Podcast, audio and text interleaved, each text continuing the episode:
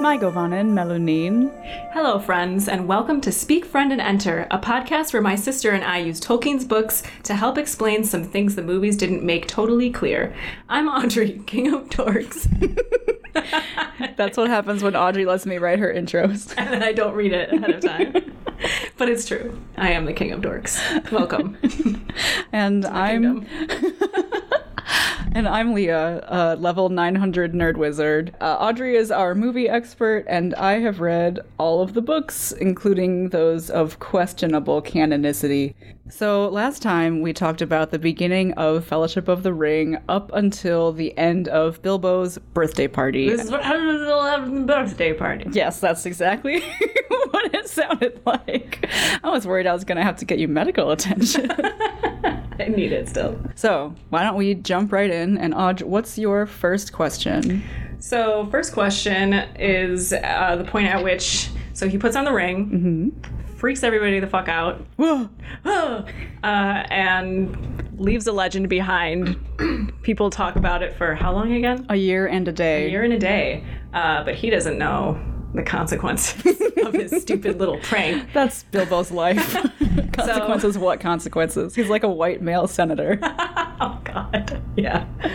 So he makes his way back to his little hobbit hole, where he sees Gandalf in his home, ominously waiting for him, as he often does, just ominously waits for people to show up at places. Just sitting in the dark, facing away. So...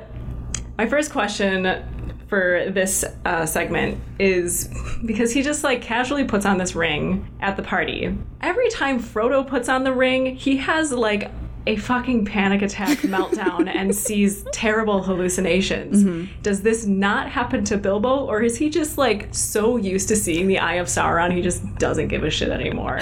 Before I even answer that, I want to talk about when you got your wisdom teeth removed and you got Twilight Sleep, and what did you describe it as? Well, first I said everything's blue, because everything looked like a strange tint of blue, but also it looked like when Frodo puts on the ring and everything is really whooshy, like especially in Weathertop. And I think that I actually said that to the people who were operating on me at the time. And I was like, it looks like Lord of the Rings. So, I mean... Frodo and Bilbo aren't the only ones who know what it looks like when they put the ring on. Audrey has some real-world experience there. I mean, everything just looked whooshy, which I could deal with. If that's what Bilbo saw when he put on the ring, then I could understand him not having, like, a panic attack like Frodo does. I did not see the Eye of Sauron, thank goodness. Phew. That is one of the risks they warn you about when you go and get Twilight Sleep. Yeah. That's just one of the risks of anesthesia. You may see the Eye of the Dark Lord.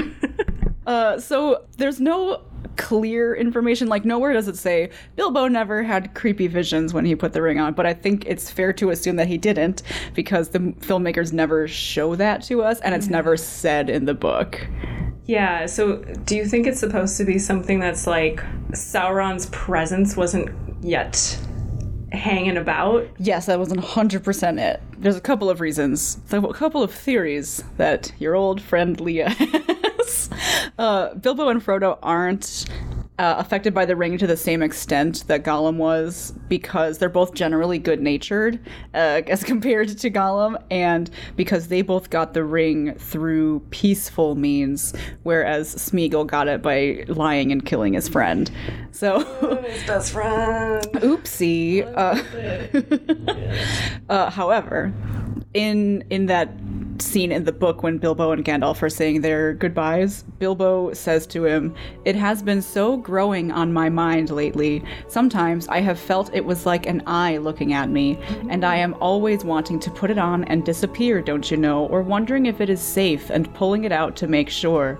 I tried locking it up, but I found I couldn't rest without it in my pocket. I don't know why." So that was not like an urge that he had until like recently. 100% correct. Okay. Mm-hmm. But before it was just like any other ring, basically, that just happened to turn you invisible. Yeah, like, just whatever. One of those invisibility rings. Yeah, I have one. It's fine. Yeah, whatever. Yeah.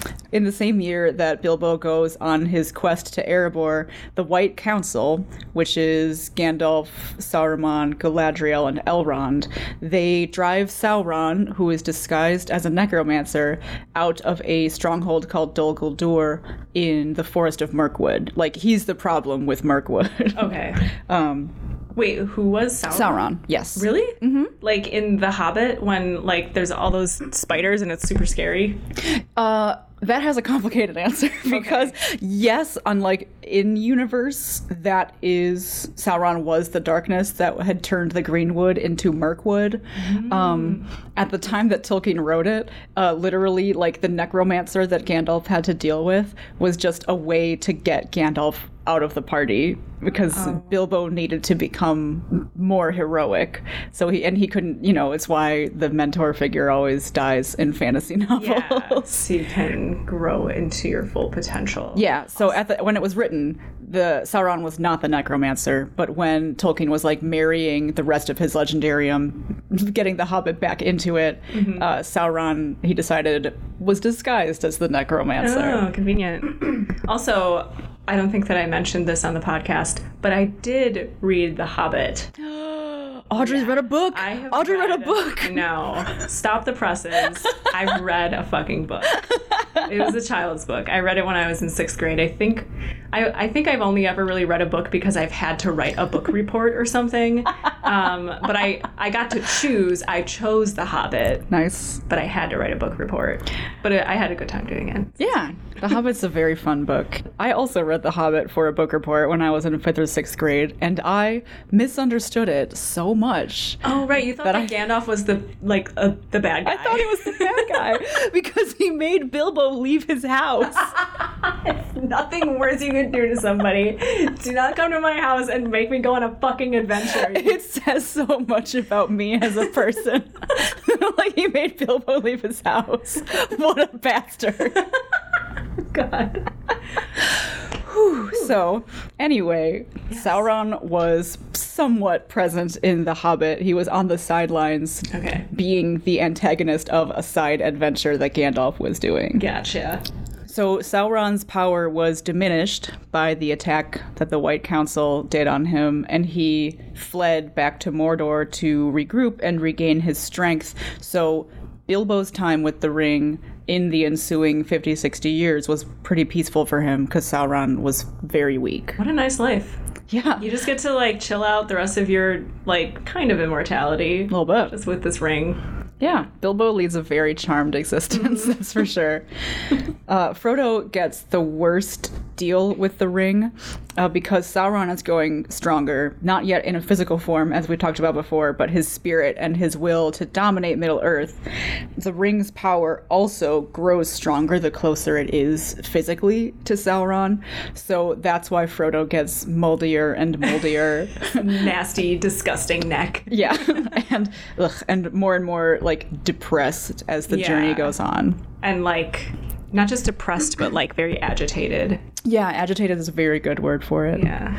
He's turning his hopelessness outward on poor Sam. Poor Sam. Poor, doty, dutiful, that's stout Sam. That's for me to cry about later on in the podcast. I'm always ready to cry about Sam Gamgee. So the next point, I think this is one of the many times where Gandalf storms off and goes to Minas Tirith to research something. Yeah. It's just like, oh, shit. This is when I guess he convinces Bilbo to give up the ring because Bilbo wouldn't have done that on his own accord. Well, he did do it of his own accord. But it was in his pocket, and now as he was about to leave, Gandalf's like, Bilbo, the ring is still in your pocket.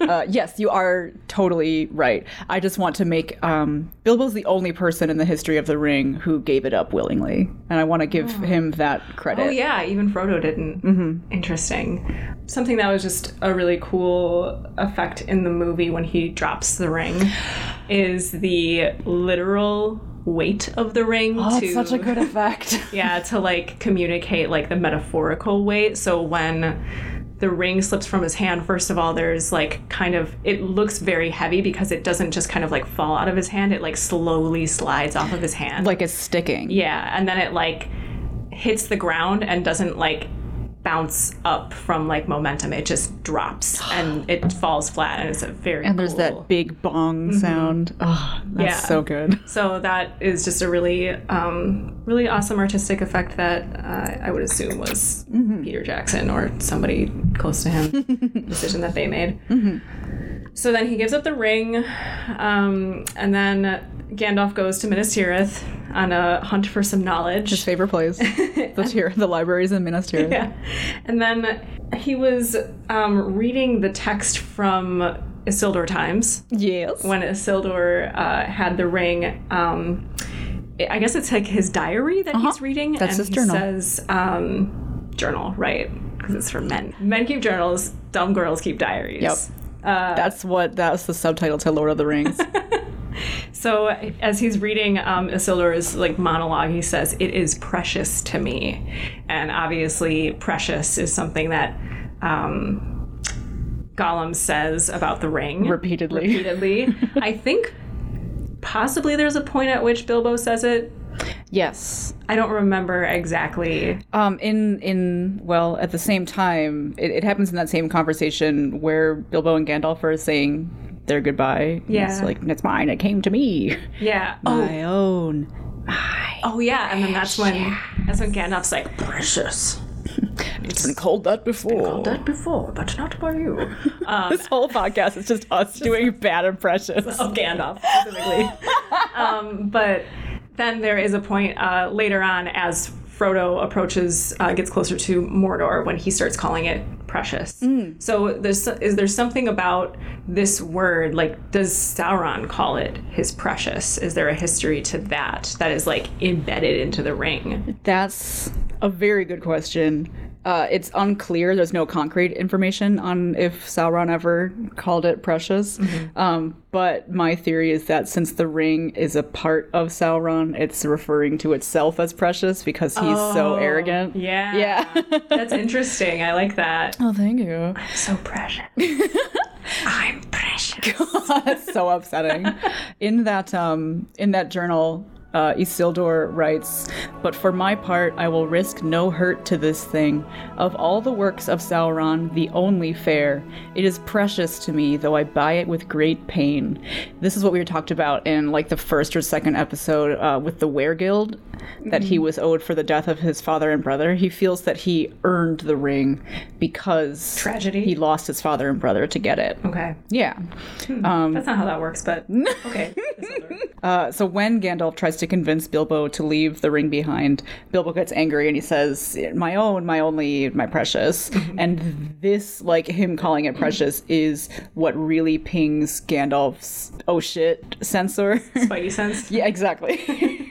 And that is why he goes to read Isildur's journal, because he's like, is so suspicious that Bilbo uses this specific word to talk about the ring. Right, and this is before Gandalf knew for sure that it is the One Ring. Exactly correct. So he's like, I'm gonna check this out. Yeah, that makes sense. This is not a question, but just like a note that I took about the scene where Gandalf confronts Bilbo about it, and he says, "Do not take me for some conjurer of cheap tricks," as he conjures a cheap trick. I just thought that was funny. That was one of my favorite effects. It's so good. It's really good. But he is a liar. Yeah. He is a conjurer of cheap tricks. We have called Gandalf a shady bee before. In book canon, Frodo never calls the ring precious unless he's like talking to Gollum. And he calls the ring the precious. Just because. Oh, because he's leveling with Gollum. Exactly. He's like, oh, this is the precious. Swear on the precious. Yeah. Did you say Frodo never calls it his precious? There's one time, at least in the movie, that he does. Yeah, in the book, I was unable to find him actually talking to the ring and calling it his precious. Gotcha. As opposed to calling it the precious for someone else's benefit. Yeah. Okay. Smart man. Yeah, he's a good dude. Yeah. So then Bilbo leaves. He's like, I'm out. leaving my house behind. Just gonna go to Rivendell. Keep my stuff safe from Sackville Baggins. Yeah. Gonna write my book. How long of a hike is it from Bag End to Rivendell? Seems like a pretty lengthy hike. I was so mad at you for sending me this question because you're like, in distance and time, yes, how long is this? And I'm like, you want me to become like a full ass cartographer, yeah, to answer this question? This is just like one of, it's really a like one of those story problems in math class, mm-hmm, is what I gave you. So, you know, figure it out. Distance, time. If Bilbo leaves Bag End at 1 mile an hour, 1 mile an hour, and a black rider leaves Mordor traveling at 500 miles an hour. Oh, that's so fast. That's pretty fast. Fell beasts, wicked fast. This information comes from the Atlas of Middle Earth by Karen Wynne Fonstadt. She's a actual cartographer who like put together a bunch of maps of Middle Earth, making the distances and stuff as consistent as she could. She has no relation to Tolkien. She just did this for funsies. Correct. Okay. Yeah, she's a big fan. Yeah. What's that like? I don't know. I feel normal amounts about things, so I don't know what being a fanatic is like. Definitely not having a podcast about it. No, this is this just happens. From Hobbiton to Bree is 100 miles. Okay, and Bree is the first, like, real landmark that the, like, four hobbits end up at. So mm-hmm, that's... There's not a lot of note in between the Shire and Bree. Yeah. In the books, they go through the old forest on the way there. Mm-hmm. So that's, like, that's right in between. But I'm trying to think of this in terms of, like, I think it's about 100 miles between Milwaukee and Madison. And so I'm trying to think of it as like, when have I driven that distance and what would it be like to walk to fucking Madison? Yeah, that would be rough. Yeah. I knew a guy in college who walked from Milwaukee to Madison just to prove that he could. It took him like a full day and a half and he was walking the whole time. Oh. And then he basically... Like he didn't sleep? He tried to sleep, but he was like just on the side of the road and he was like, this sucks. So he just kept walking. He basically had trenchfoot by the time he arrived in Madison. Okay, so everybody in the Lord of the Rings has trenchfoot. Mm-hmm. Well, they're all barefoot. Well, the boys are. Yeah, right. The little ones. Their feet are shoes, though. Our feet shoes.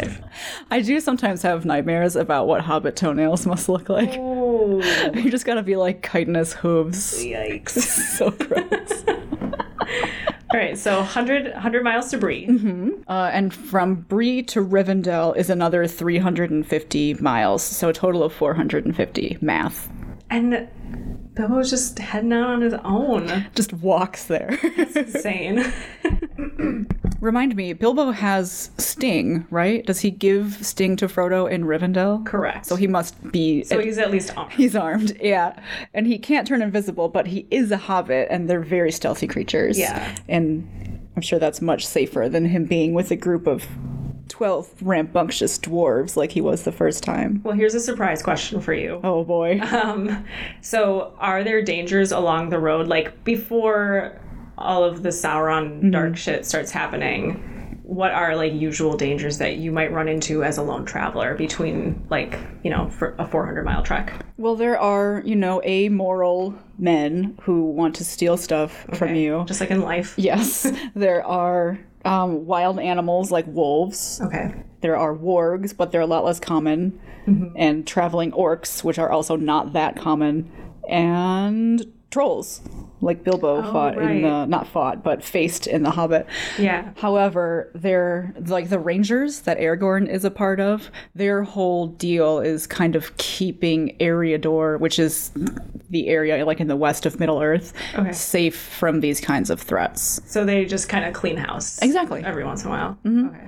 Cool. Yeah, that's why Hobbiton, that's one of the reasons why the Shire is such like an idyllic place, is because the Rangers are cleaning up shop in Eriador. And the hobbits don't even know that, do they? I'm not sure. They probably take that for granted. Yeah. Classic hobbit behavior. Yeah. So Bilbo just leaves. He goes to Rivendell. Yeah. Okay, so the ring is now sitting on the floor of Bilbo's home. In the middle of the frigging doorway because Bilbo's an animal.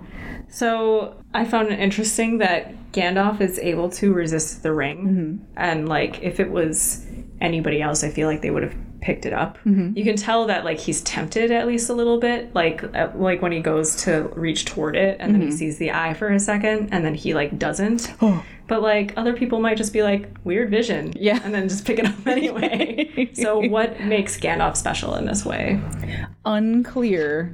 'Cause he consistently resists it. Yeah, yeah. I think it has to do with his sort of inherent goodness and wisdom that mm-hmm. he got from studying under Naeana in Valinor. Okay. So it's possible that the inner strength that he has, like what we talked about previously, is just where power in Middle-earth is like your strength of will. Mm-hmm. Gives him the ability to refuse the ring. It's also possible that if, like, someone offered it to him again, his willpower would fail and he would take the ring. Right. We just don't have enough information. I'm also kind of thinking of it in terms of he is on the same, like, level of power, I suppose, as Sauron. Mm-hmm. So maybe he's not as tempted because it's not as, like, special of a power to mm-hmm. him, who, like, Gandalf's a demigod. So yeah. It's like, yeah, great, more power. Like, I'm already pretty dope, though. True. Versus, like, men who are like, that is much more powerful than me and I want it. That is true. Having Sauron's power added to Gandalf's own would make him more powerful mm-hmm. because Sauron's power wasn't stripped down like Gandalf's was. So he is kind of, like, at his full stature, whereas Gandalf could conceivably get more power by taking the ring. However, he knows that the ring would turn all of his good impulses through me. Please continue. I don't remember the rest of that quote. I would use the ring for good, but through me. And something about a power unwieldy, pretty good, etc. Yeah, that's exactly what he says. I'll have to work on that part. in book canon, he says, "Yet the way of the ring to my heart is by pity for weakness and the desire of strength to do good." Mm. But he knows that the ring would turn him to wicked purposes. Yeah. So good information to have. Unfortunately, other people don't just, like, know that. Yeah. Well, some of them do, and they just think that they are strong enough that they could resist that. Saruman, Boromir. Moment of silence for both of our fallen comrades. That's going to be it for this episode of Speak, Friend, and Enter. Thanks so much for joining us. If you liked what you heard, please consider rating and reviewing us on iTunes. Those ratings really help people find the show. And I want to take the time to call out and thank someone who wrote a very nice review of us. Aww, with yay. We got a very, very sweet 5-star rating from Ratey McRaterface, which I have to assume is the screen name they use all over the internet. It might be because they rate things. Interesting. I did think that it was Ratey McRaterface at first, which seemed unnecessarily harsh. Their review reads, "Perfectly nerdy. I loved reading Lord of the Rings, but let's be honest, I skimmed my way through large swaths of those books. The movies have, in many ways, replaced/filled in my understanding of Tolkien's writing, and so Speak, Friend, and Enter is perfect for me. Leah, as the Tolkien expert, and Audrey, as the movie buff, create a dynamic that is not only helpful and entertaining, but endlessly pleasant to listen to. Keep them coming, ladies." Ah, we will. Yay. Thank you so much, Ratey McRaterface. If you have a Tolkien question you'd like us to discuss, please email us at speakfriendpod@gmail.com. You can check us out at our Twitter @SpeakFriendPod for official pod stuff. My personal Twitter is @AskIstwen, that's ISTWEN, and Audrey's too cool for social media, but if you whistle through a blade of grass, she will hear you. We'll have a deep lore episode up next Tuesday for you mega nerds, and after that we'll discuss burning questions like how much time passes between Gandalf leaving to find answers and later returning with them. How does Gollum know that Bilbo comes from the Shire? And how are Merry, Pippin, Frodo, and Bilbo all related? Until next time, Muhu Torgizu Turuguskin. May your beard continue to grow.